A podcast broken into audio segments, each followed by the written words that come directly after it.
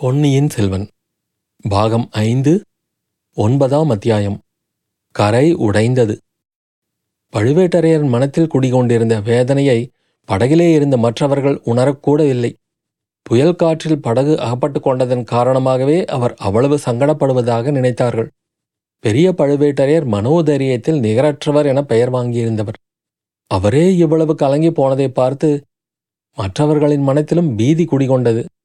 எந்த நேரம் படகு கவிழுமோ என்று எண்ணி அனைவரும் தப்பிப்பிழைப்பதற்கு வேண்டிய உபாயங்களைப் பற்றியும் யோசித்துக் கொண்டிருந்தார்கள். கடைசியாக வெகுநேரம் படவு தவித்து தத்தளித்த பிறகு கரை ஏற வேண்டிய துறைக்கு அரைக்காத தூரம் கிழக்கே சென்று கரையை அணுகியது. இனி கவலை இல்லை என்று எல்லோரும் பெருமூச்சு விட்டார்கள். அச்சமயம் நதிக்கரையில் புயல் காற்றினால் பேயாட்டம் ஆடிக்கொண்டிருந்த மரங்களில் ஒன்று தடார் என்று முறிந்து விழுந்தது. முறிந்த மரத்தை காற்று தூக்கி கொண்டு வந்து படகின் அருகில் தண்ணீரில் போட்டது. படகை திருப்பி அப்பால் செலுத்துவதற்கு ஓடக்காரர்கள் பெருமுயற்சி செய்தார்கள். பலிக்கவில்லை. மரம் அதிவேகமாக வந்து படகிலே மோதியது. படகு தடால் என்று கவிழ்ந்தது. மறுகணம் படகில் இருந்தவர்கள் அனைவரும் தண்ணீரில் விழுந்து மிதந்தார்கள். மற்றவர்கள் எல்லாரும் படகு கவிழ்ந்ததால் தப்பிப் பிழைப்பது பற்றியே எண்ணிக்கொண்டிருந்தார்களாதலால் அவ்வாறு உண்மையில் நிகழ்ந்துவிட்டதும் அந்த அபாயத்திலிருந்து சமாளிப்பதற்கு ஓரளவு ஆயத்தமாக இருந்தார்கள். கரையை நெருங்கி படகு வந்துவிட்டிருந்தபடியால் சிலர் நீந்தி சென்று கரையை அடைந்தார்கள். சிலர் மரங்களின் மீது தொத்திக் கொண்டு நின்றார்கள். சிலர் கையில் அகப்பட்டதை பிடித்துக்கொண்டு தண்ணீரில் மிதந்து கொண்டிருந்தார்கள். ஆனால் பழுவேட்டரையர் வேறு சிந்தனைகளில் ஈடுபட்டிருந்தபடியால் படகுக்கு நேர்ந்த விபத்தை எதிர்பார்க்கவே இல்லை. படகு கவிழ்ந்ததும் தண்ணீரில் மூழ்கிவிட்டார். அவரை பிரவாகத்தின் வேகம் வெகு தூரம் அடித்து கொண்டு போய்விட்டது. சில முறை தண்ணீர் குடித்து மூக்கிலும் காதிலும் தண்ணீர் ஏறி திணறி தடுமாறி கடைசியில் ஒருவர் சமாளித்து கொண்டு அவர் பிரவாகத்துக்கு மேலே வந்தபோது படகையும் காணவில்லை. படகில் இருந்தவர்கள் யாரையும் காணவில்லை. அது மட்டுமல்லாமல் வெள்ளம் தம்மை அந்த நதியின் மத்திய பிரதேசத்தை நோக்கி இழுத்து கொண்டு போவதை பழுவேட்டரையர் அறிந்தார். உடனே அந்த கிழவரின் நெஞ்சில் பழைய தீரத்துவம் துளிர்த்து எழுந்தது. எத்தனையோ போர்களில் மிக ஆபத்தான நிலைமையில் துணிவுடன் போராடி வெற்றி பெற்ற அந்த மாபெரும் வீரர் இந்த கொள்ளிடத்து வெள்ளத்துடனும் போராடி வெற்றி கொள்ள தீர்மானித்தார். சுற்றுமுற்றும் பார்த்தார். சமீபத்தில் மிதந்து வந்த ஒரு மரக்கட்டையை எட்டி பிடித்து கொண்டார். கரையை குறிவைத்து நீந்தத் தொடங்கினார்.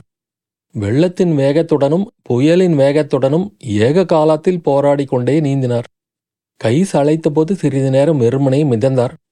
பலமுறை நதிக்கரையை ஏற முயன்றபோது மழையினால் சேறாகியிருந்த கரை அவரை மறுபடியும் நதியில் தள்ளிவிட்டது. உடனே விட்டுவிட்ட கட்டையை தாவி பிடித்து கொண்டார். இவ்விதம் இருட்டி ஒரு ஜாமத்துக்கு மேலாகும் வரையில் போராடிய பிறகு நதிப்படுக்கையில் நாணற்காடு மண்டி வளர்ந்திருந்த ஓரிடத்தில் அவருடைய கால்கள் தரையை தொட்டன. பின்னர் வளைந்து கொடுத்த நாணல் புதர்களின் உதவியை கொண்டு அக்கிழவர் தட்டு தடுமாறி நடந்து கடைசியாக கரையேறினார். அவரைச் சுற்றிலும் கனாந்தகாரம் சூழ்ந்திருந்தது. பக்கத்தில் ஊர் எதுவும் இருப்பதாக தெரியவில்லை.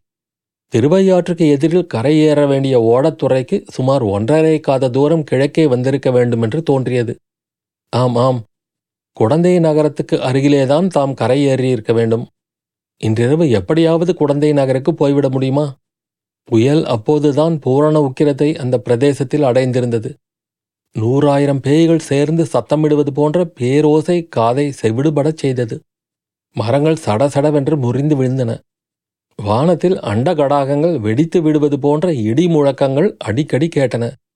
பெருமழை சோவென்று கொட்டியது. எங்கேயாவது பாழடைந்த மண்டபம் அல்லது பழைய கோயில் இல்லாமல் போகும். அதில் தங்கி இரவை கழிக்க வேண்டியதுதான்.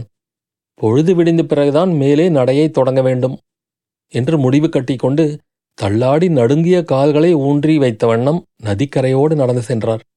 நதியில் கரையின் விளிம்பை தொட்டுக்கொண்டு வெள்ளம் போய்க் கொண்டிருந்தது. மழை பெய்தபடியால் கரை மேலேயும் ஓரளவு தண்ணீராயிருந்தது. இருட்டை பற்றியோ சொல்ல வேண்டியதாயில்லை. ஆகவே அந்த வீரக்கழவர் நடந்து சென்றபோது தம் எதிரிலே நதிக்கரையின் குறுக்கே கொஞ்சம் தண்ணீர் அதிகமாக ஓடியதை பற்றி அதிக கவனம் செலுத்தவில்லை. திடீரென்று முழங்கால் அளவு ஜலம் வந்துவிட்டது. சற்று தயங்கி யோசித்தார்.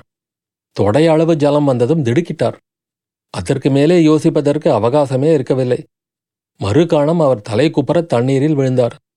கொள்ளிடத்தின் கரை உடைத்து கொண்டு அந்த இடத்தில் தெற்கு நோக்கி பாய்ந்து கொண்டிருந்த வெள்ளம் அவரை உருட்டி பிரட்டி அடித்து கொண்டு போயிற்று. கரைக்கு அப்பால் பள்ளமான பிரதேசமானபடியால் அவரை ஆழமாக இன்னும் ஆழமாக அதல பாதாளத்துக்கே அடித்து கொண்டு போவது போல் இருந்தது. படகு கவிழ்ந்து நதியில் போய்க் கொண்டிருந்த வெள்ளத்தில் மூழ்கிய போது அவர் சற்று எளிதாகவே சமாளித்துக் கொண்டார். இப்போது அவ்விதம் முடியவில்லை. உருண்டு புரண்டு உருண்டு புரண்டு கீழே கீழே போய்க் கொண்டிருந்தார். கண் தெரியவில்லை. காது கேட்கவில்லை. நிமிர்ந்து நின்று மேலே வரவும் முடியவில்லை. மூச்சு திணறியது. யாரோ ஒரு பயங்கர ராட்சதன் அவரை தண்ணீரில் அமுக்கி அமுக்கி தலை குப்புற புரட்டி புரட்டி அதே சமயத்தில் பாதாளத்தை நோக்கி இழுத்து கொண்டு போனான். ஆஹா! அந்த ராட்சதன் வேறு யாரும் இல்லை. கொள்ளிடத்தின் கரையை உடைத்துக்கொண்டு உடைப்பின் வழியாக அதிவேகமாக பாய்ந்த வெள்ளமாகிய ராட்சதன்தான். அவனுடைய கோரமான பிடியிலிருந்து பயங்கரமான உருட்டலிலிருந்து தப்பிப் பிழைக்க முடியுமா? கால் தரையில் பாவவில்லையே. கைக்கு பிடி ஏதும் அகப்படவில்லையே.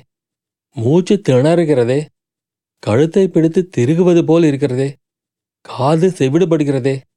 துர்கா பரமேஸ்வரி தேவி நான் இந்த விபத்திலிருந்து பிழைப்பேனா? அடி பாவி நந்தினி உன்னால் எனக்கு நேர்ந்த கதியை பார். ஐயோ பாவம் உன்னை அந்த தூர்த்தர்கள் மத்தியில் விட்டுவிட்டு வந்தேனே. சீச்சி உன் அழகை கண்டு மயங்கி உன் நிலையை கண்டு இறங்கி உன்னை மணந்து கொண்டதில் நான் என்ன சுகத்தை கண்டேன்? மன அமைதி இழந்ததை தவிர வேறு என்ன பலனை அனுபவித்தேன்? கடைசியில் இப்படி கொள்ளிடத்து உடைப்பில் அகப்பட்டு திணறி திண்டாடி சாகப் போகிறேனே. அறுபத்து நாலு போர்க்களங்களைச் சுமந்த என் உடம்பை புதைத்து வீரக்கல் நாட்டி பள்ளிப்படை கட்டப்போவதில்லை என் உடலை யாரும் கண்டெடுக்கப் போவது கூட இல்லை. எங்கேயாவது படுபள்ளத்தில் சேற்றில் புதைந்து விடப் போகிறேன். என் கதி என்ன ஆயிற்று என்று கூட யாருக்கும் தெரியாமலே போய்விடப் போகிறது. அல்லது எங்கேயாவது கரையில் கொண்டு போய் என் உடம்பை இவ்வெள்ளம் ஒதுக்கி தள்ளிவிடும். நாய் நரிகள் பிடுங்கித் தின்று பசியாறப் போகின்றன. சில நிமிட நேரத்துக்குள் இவை போன்ற எத்தனையோ எண்ணங்கள் பழுவேட்டரையர் மனத்தில் தோன்றி மறைந்தன. பின்னர் அடியோடு அவர் நினைவை இழந்தார். தடார் என்று தலையில் ஏதோ முட்டியதும் மீண்டும் சிறிது நினைவு வந்தது. கைகள் எதையோ கருங்கல்லையோ கெட்டியான தரையையோ பிடித்து கொண்டிருந்தன. ஏதோ ஒரு சக்தி அவரை மேலே கொண்டு வந்து உந்தி தள்ளியது. அவரும் மிச்சமிருந்த சிறிது சக்தியை பிரயோகித்து கரங்களை ஊன்றி மேலே எழும்பி பார்த்தார். மறு நிமிடம் கெட்டியான கருங்கல் தரையில் அவர் கிடந்தார். கஷ்டப்பட்டு கண்களை திறக்க பிரயத்தனப்பட்டார்.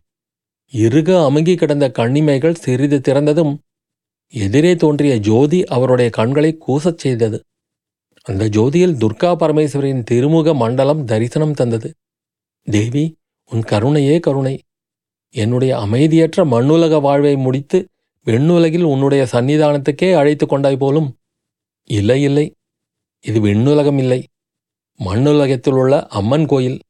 எதிரே தரிசனம் அளிப்பது அம்மனுடைய விக்கிரகம். நாம் விழுந்து கிடப்பது கர்ப்ப கிரகத்தை அடுத்துள்ள அர்த்த மண்டபம். அம்மனுக்கு அருகில் முணுக் முணுக்கென்று சிறிய தீபம் எரிந்து கொண்டிருக்கிறது. அதன் வெளிச்சம்தான் சற்று முன் தம் கண்களை அவ்வளவு கூசச் செய்தது. வெளியிலே இன்னும் சோ என்று மழையை கொட்டி கொண்டிருக்கிறது. புயலும் அடித்துக் கொண்டிருக்கிறது. அவ்வளவு புயலும் மழையும் தேவி கோவிலின் கர்ப்ப கிரகத்தில் ஒளிர்ந்த தீபத்தை அசைக்க முடியவில்லை. அது ஒரு நல்ல சகுனமோ? துர்கா பரமேஸ்வரி தம்மிடம் வைத்துள்ள கருணைக்கான அறிகுறியோ? எத்தனை பெரிய விபத்துக்கள் வந்தாலும் தமது ஜீவன் மங்கிவிடாது என்று எடுத்துக் காட்டுவது போல அல்லவா இருக்கிறது? ஜெகன்மாதாவின் கருணையே கருணை. தமது பக்தியெல்லாம் தாம் செய்த பூசனையெல்லாம் வீண் போகவில்லை. கிழவர் தட்டு தடுமாறி எழுந்து நிற்க முயன்றார். அவர் உடம்பு நடுங்கியது. சில்லிட்டு நடுங்குவது இயல்புதானே என்றோ அம்மன் சந்நிதியில் திரை விடுவதற்காக தொங்கிய துணியை எடுத்து உடம்பை நன்றாக துடைத்து கொண்டார். தமது ஈரத்துணியை களைந்து எறிந்துவிட்டு திரை துணியை அறையில் உடுத்திக் கொண்டார். அம்மன் சந்நிதியில் உடைந்த தேங்காய் மூடிகள் பழங்கள் நிவேதனத்துக்காக பொங்கல் பிரசாதங்கள் எல்லாம் வைத்திருப்பதை கண்டார். தேவிக்கு பூஜை செய்வதற்காக வந்த பூசாரியும் பிரார்த்தனைக்காரர்களும் எல்லாவற்றையும் அப்படி அப்படியே போட்டுவிட்டு ஓடிப்போயிருக்க வேண்டும். ஏன் அவர்கள் அப்படி ஓடினார்கள்?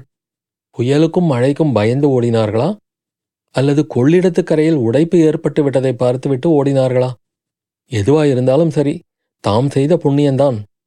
துர்கா பரமேஸ்வரி தம்மை உடைப்பு வெள்ளத்திலிருந்து காப்பாற்றியது மட்டுமல்ல தம்முடைய பசி தீருவதற்கு பிரசாதமும் வைத்துக்கொண்டு காத்திருக்கிறாள். இன்று இரவை இந்த கோயிலிலேயே கழிக்க வேண்டியதுதான். இதைக் காட்டிலும் வேறு தக்க இடம் கிடைக்கப் போவதில்லை. உடைப்பு வெள்ளம் இந்த சிறிய கோவிலை ஒட்டித்தான் பாய்ந்து செல்ல வேண்டும்.